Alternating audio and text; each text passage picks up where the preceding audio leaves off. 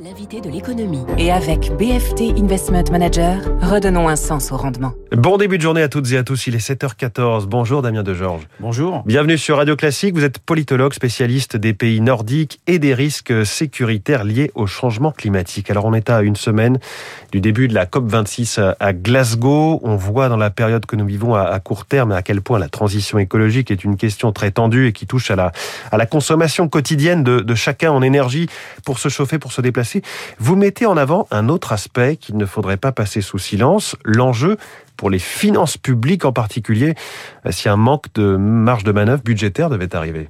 Oui, alors le, le climat est effectivement un enjeu pour les dettes souveraines.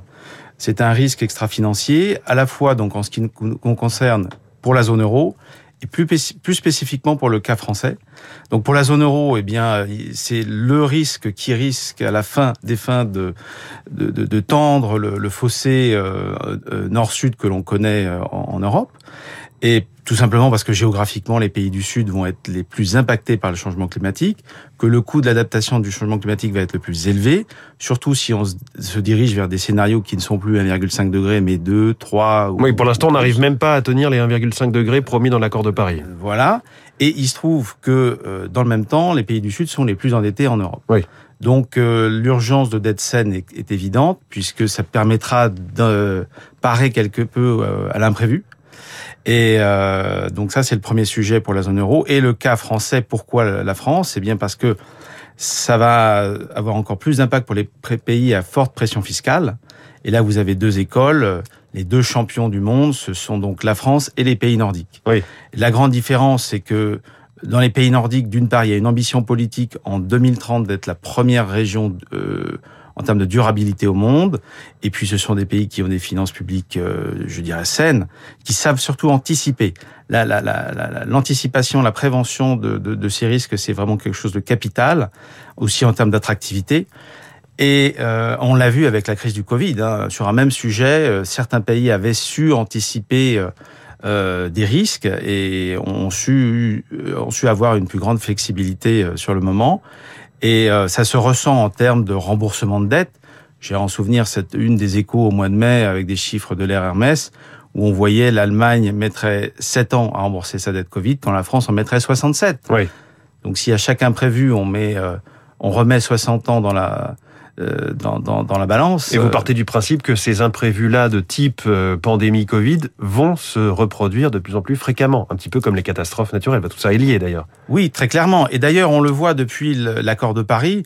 Euh, je dirais que l'accord de Paris a été pensé vraiment dans le monde d'avant, puisque euh, en 2015, on ne parlait pas de Brexit, on n'avait pas parlé d'une présidence américaine aussi imprévisible que celle de Donald Trump, et puis on ne parlait pas d'une pandémie qui allait faire autant de morts et qui allait bloquer euh, l'économie. On était dans un monde assez stable, assez euh, sage. Voilà, et en cinq ans, il s'est passé quand même pas mal d'éléments euh, qui ont bouleversé les choses.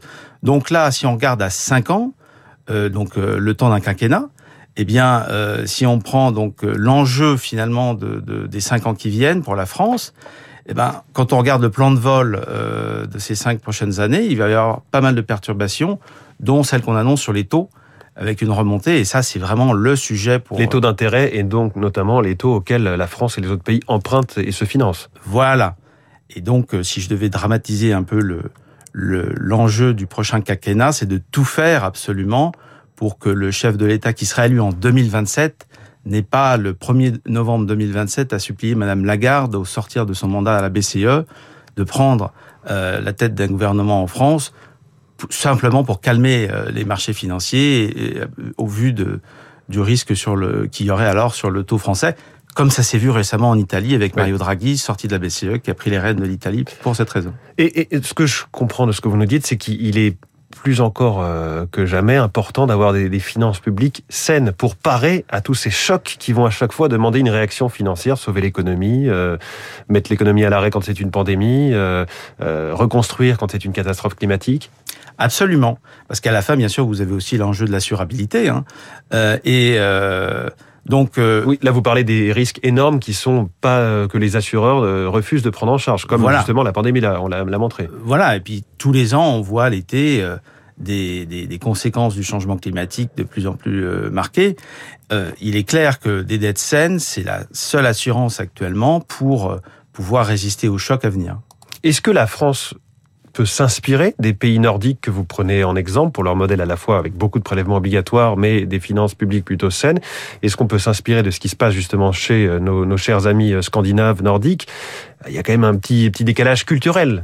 Bien sûr, il y a ce décalage culturel, mais on voit depuis un an notamment que les pays nordiques euh, prennent de l'importance au sein de l'Europe et qu'il est urgent de euh, je dirais, euh, se faire bien voir, parce que l'Europe est une copropriété, et euh, la France, du fait de cette dette souveraine de plus en plus lourde, perd de l'influence en Europe, et on voit comment ces soi-disant petits pays prennent, eux, de l'importance, et il est clair que ça va être un sujet qui va se poser de plus en plus à la France, euh, et avec ce fossé qui se creuse entre nord et sud.